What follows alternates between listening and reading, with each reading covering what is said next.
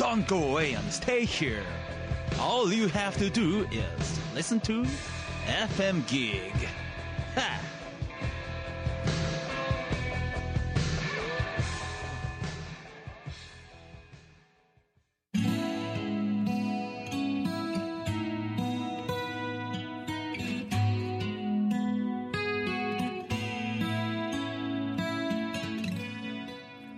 川端智之がお送りする「 ファクトファインディング」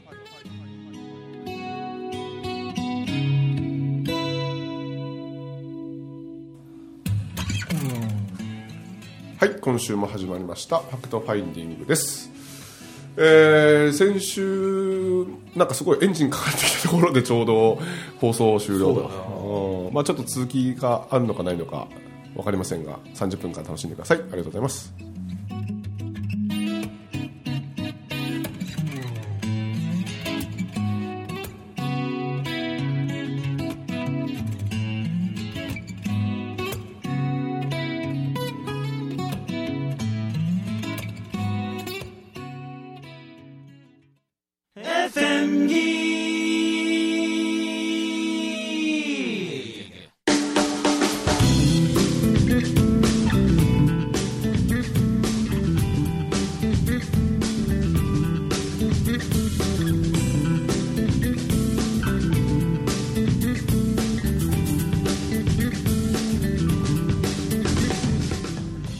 週も始まりましたファクトファインディングです。午前11時皆様いかがお過ごしでしょうか。えー、ちょっと今あの収録前になんかタイムラインというワードが出たのでそこをちょっと話したいなって思ったんですけど。タイムラインっていうのはまあまああのフェイスブックとかのタイムラインとかではなくて人生まあ人間がこう生きてる、えーこう中の時間軸ほうほうほまあ何本もあるだろうと、う無数に。無数に。うん。で最近僕もちょっとその辺どこのタイムラインを生きてるのか分からなくなっちゃうぐらいな、あのこともあったりして、えっと例えば、えー現実なのにこれは夢か？ん？現実か？夢。夢か。おいやいや現実だ。とか。夢なのにうんこれは現実か？夢の中おで、ー うん。夢か？いやこれは現現実か？とか。おなんかそういうおなんかないろんなじタイムラインというか時間軸がこう何本も無数にあってこうどこを生きてるのかたまに分かんなくなるというそういう経験を。飛び回って ます待ってる。要するに今が変われば過去も未来も変わる。ってやつね。うんうんうんうんうん。それがいくつもあるっていうこうん。すごいなと思って。そういう意味でなんかあのしつこいようですけど「あの君の名は?うん待って」あれの映画はもうそういう意味でまた見るとあもう描写とあかあシーンの切り替わりとかまあ本当ちょっとマニアックな話ですけどあすっごいもう無数に切り替わってるな。パンパンパンパンパンパンパンパンって。そうだね。瞬間瞬間瞬間瞬間で。ああそれはもう気にしとったら切れないけうどね。んあそっかそっか。切れない切れない。切れないかもう切れないわただどうもそうやな。うんなんかそういうふうに感じることとかありますか？あるああったよな。タイムラインが多いなとか。ああそうやな。あれここど前はね結構、うんうん。あれここどこ？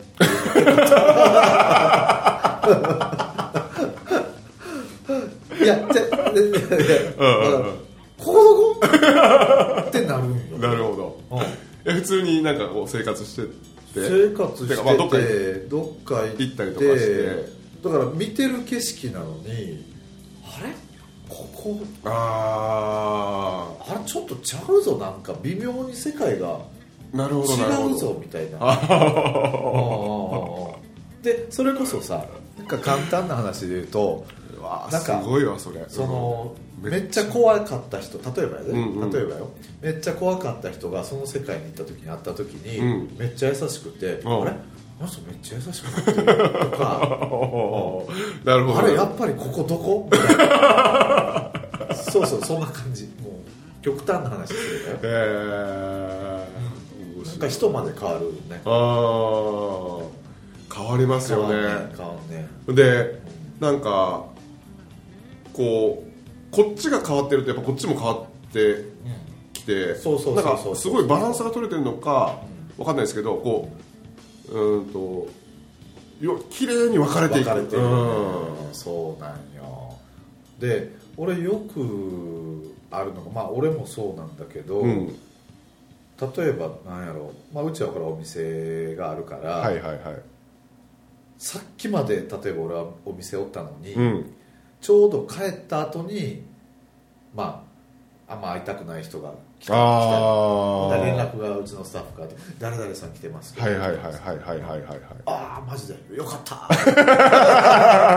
すげえ俺聞き察知能力高い、ね まあ、聞いたりとか。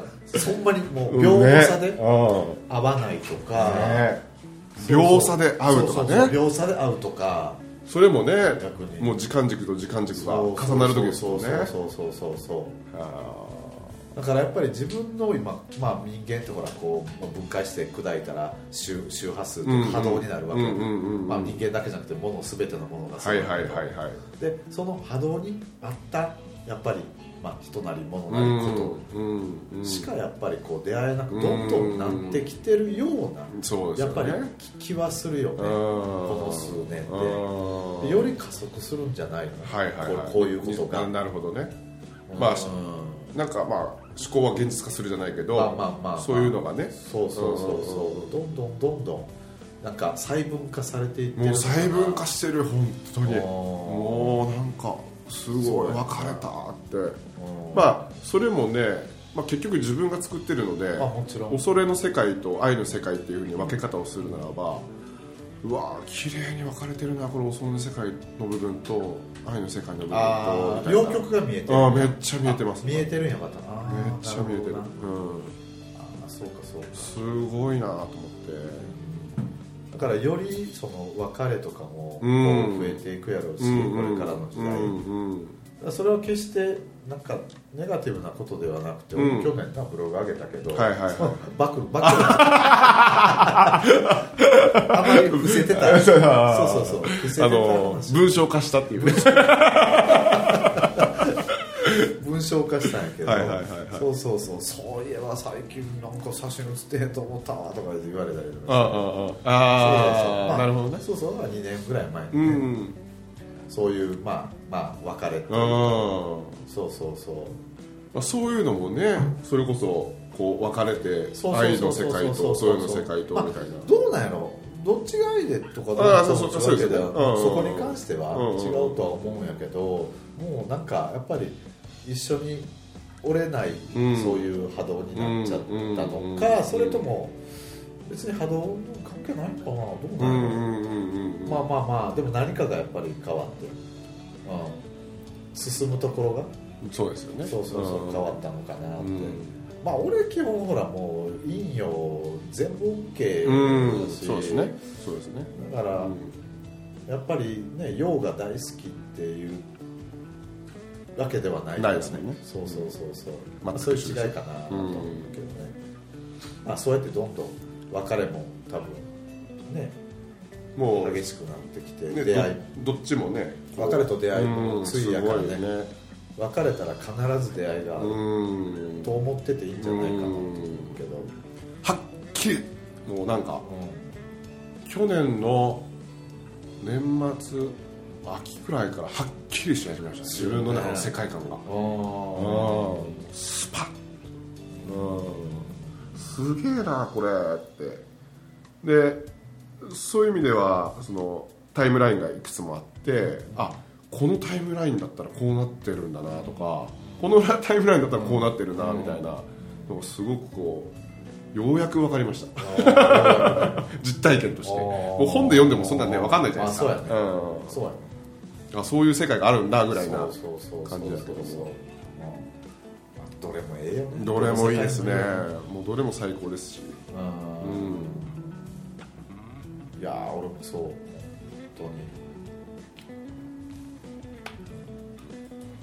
沈黙でございますな。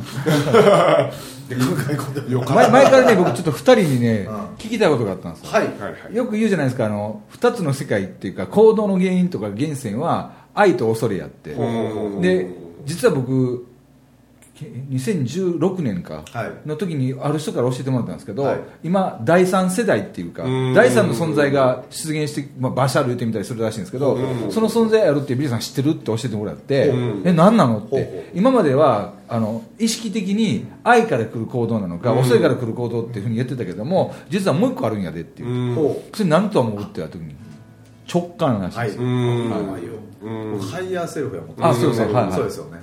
だそうなんです。でその世代のその直感型のエネルギーっていうか全てを備えた人がうん。一挙に生まれ出てくる時とか変わる時が2020年の7月以降らしいんです。マジっすか？へだからよよよう言うじゃないですか。なんか2020年にいろんなことが起こるよいろんなことが起こるよとか。でその世界各国から見て中立じゃなくて中庸っていう言い方すると前回からガーッとはやあの盛り上がっておってヒュッてなった宗教的な問題もそうやけど一番世界的に中庸でありいろんなことやってるって日本なんですようん。だから日本がこの2020年のところにいろんなことが起こるって言って言われてるってのを言われたことをねお二人知ってます？聞いたことあるって聞きたかったんですよ。あーいや聞いたことなかったです。俺もなかったです。あなんですか？だからただそうなんやろなと。うん。あれやっぱりやっぱり、うん。らしいですよ。うん。でいろんな方がみんな言うじゃないですか。この2020年の7月ぐらいとかね、はい。すごいそういうのね僕は感じたりとかしないんでわかんないですけど多分すごいことが起こるんだろうなっていうのはなんとなく。ちなみにね、うん。まあ、これ放送日またあれやけど、うんずれてるけど、うんうん。えー今日明日明後日、は結構大きなまたあエネルギーのそうっすね流れがあ変わ今日満月か。10、11、あ10 11か。12明日10明後日明日明後日。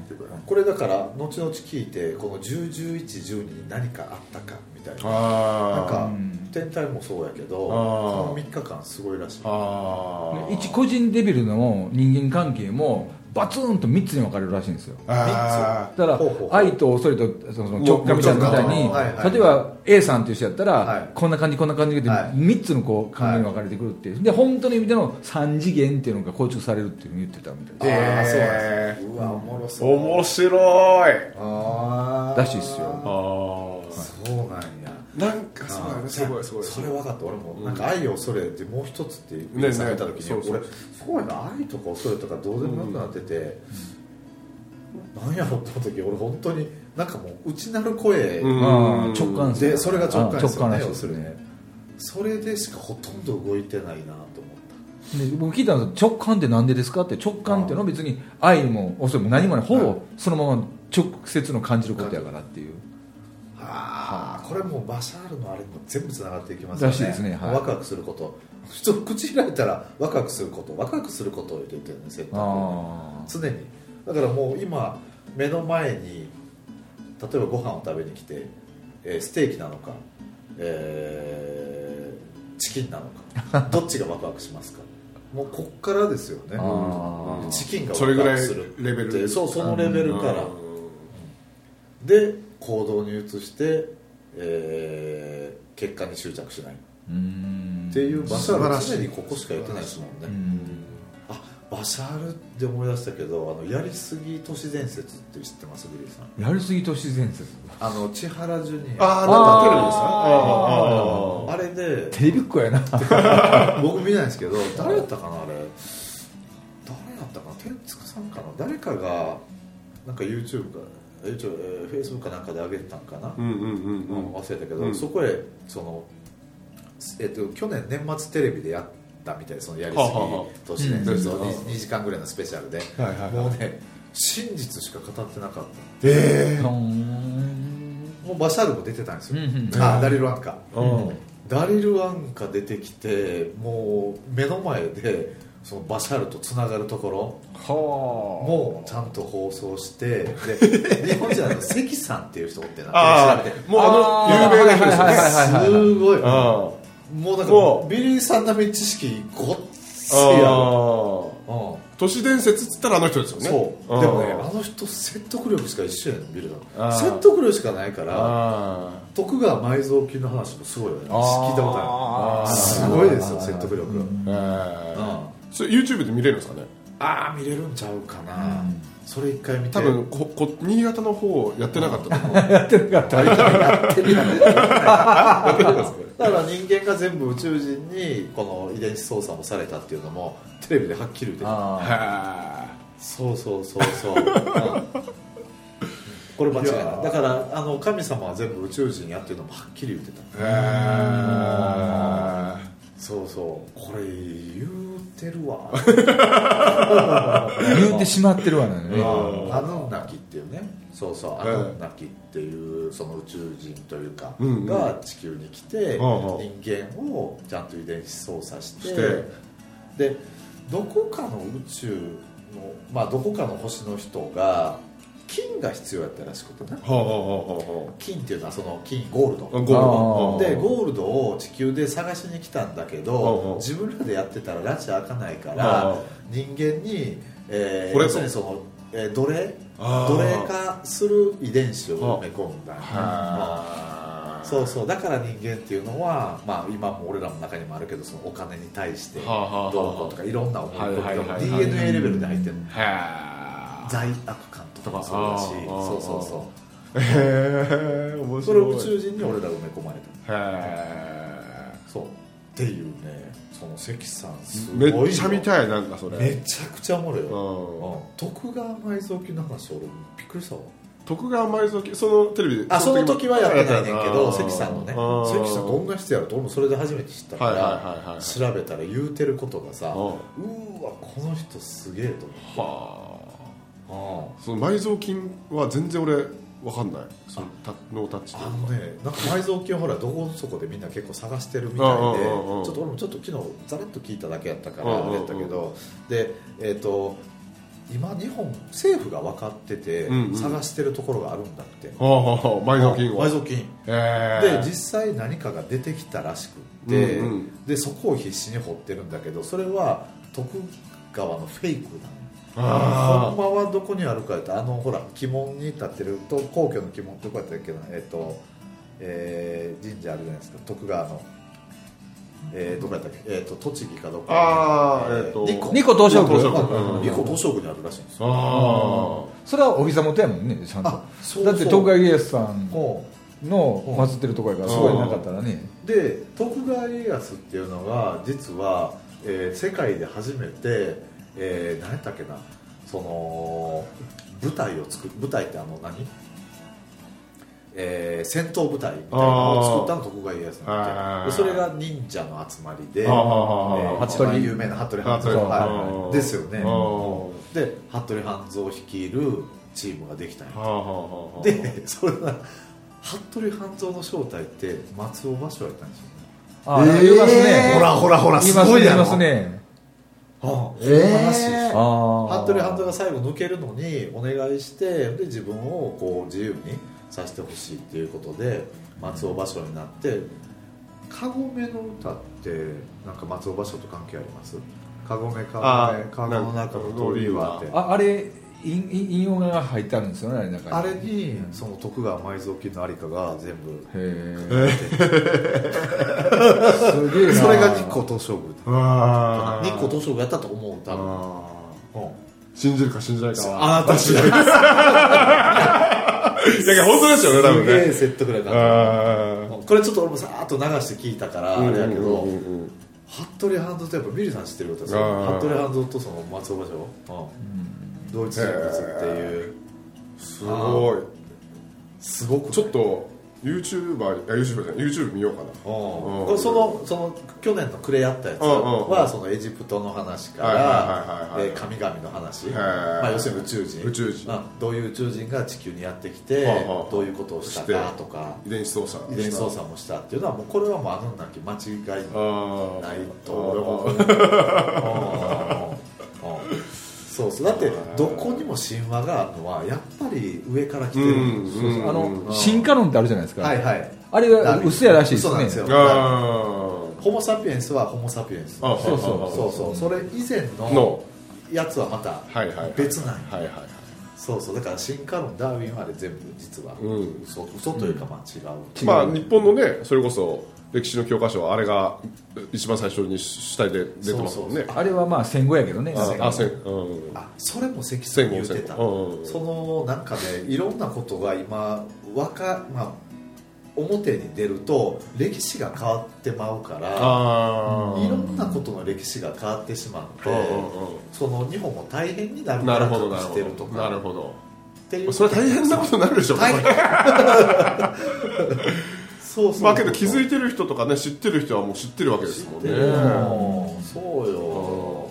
うん。神様宇宙人だったってねうん。うん。でも普通に考えてなんか似てるよね神話の内容ってはい結構世界はいどこでも。そうですよね。ああなんか日本で言うたら何？淡路島を作ったうんねうんイザナギイザナミの話とかもやっぱり別の国の神話にあったりする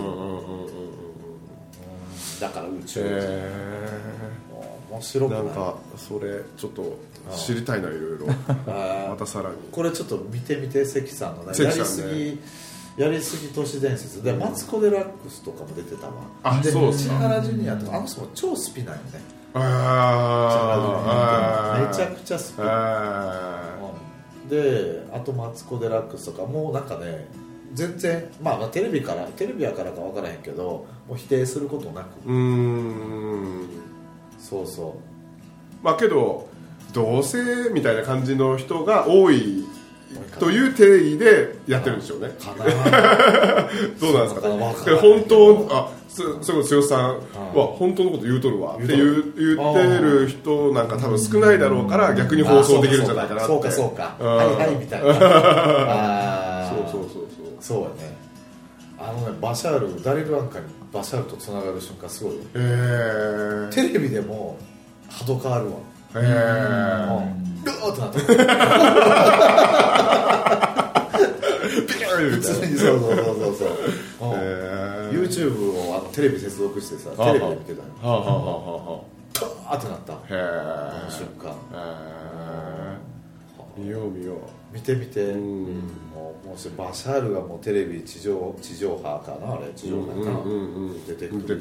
てってすごい時代よいやーすごい。